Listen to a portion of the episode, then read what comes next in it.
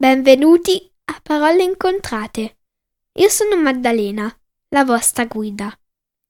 In questi podcast racconterò dei fatti interessanti, una recensione sui libri che consiglio, oppure leggerò una storia per chi vuole imparare l'inglese. Ne pubblicherò uno alla settimana, il venerdì, quindi tenetevi pronti per fiondarlo ed ascoltarlo. Se volete altri podcast, andate a www.paroleincontrate.it. Ancora www.paroleincontrate.it.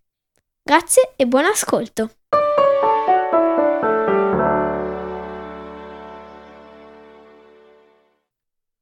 Oggi recensirò i miei tre libri preferiti di Bianca Pizzorno, una delle mie autrici preferite. Ne ho letti tanti altri, da Tornance a Collofilla dal cielo blu, tutti consigliabili, ma questi, secondo me, sono i più belli. Il primo libro si intitola Pollissena del Porcello, un libro molto divertente che vi consiglio assolutamente. Il, nom- il titolo è un po' strano, come direte voi, ma come detto ve lo consiglio tantissimo.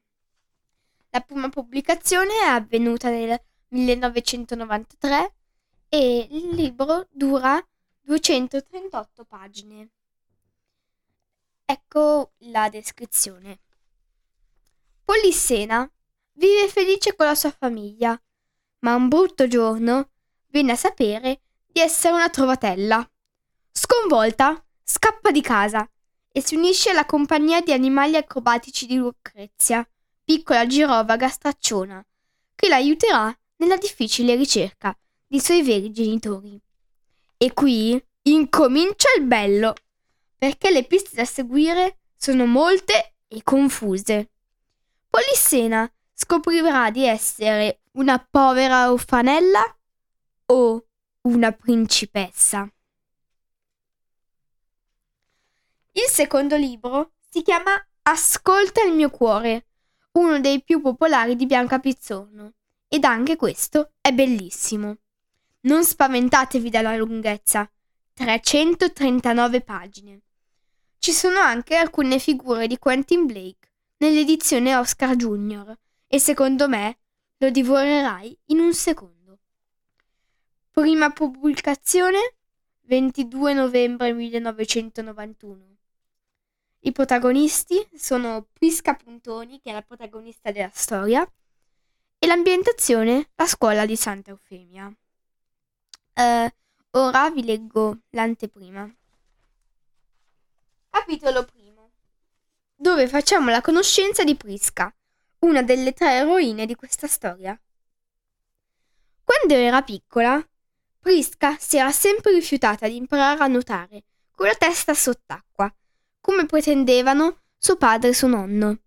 Era convinta che il mare, attraverso i buchi delle orecchie, potesse entrarle nel cervello.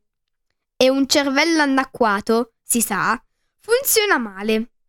Forse che il nonno, quando lei non capiva al volo qualcosa, non le diceva spazientito Ma ti è andato il brodo nel cervello? Per lo stesso motivo, Prisca non voleva mai tuffarsi dalla barca o dal molo, come facevano suo fratello Gabriele e gli altri bambini.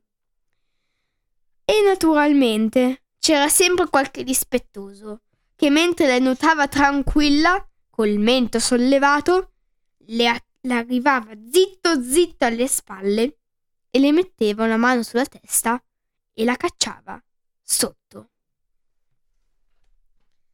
Il terzo è Parlare a Vanvera, una serie di piccole storie, sono dieci, che spiegano fantasiosamente i significati di alcuni detti italiani, come appunto parlare a vanvera, piangere di rotto, mangiare la foglia e altri.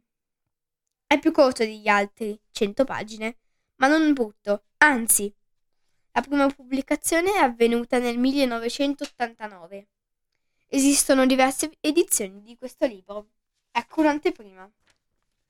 Parlare a vanvera, scendere a patti, fare orecchie da mercante, piangere a dirotto, sono modi di dire che usiamo continuamente, quasi senza pensarci.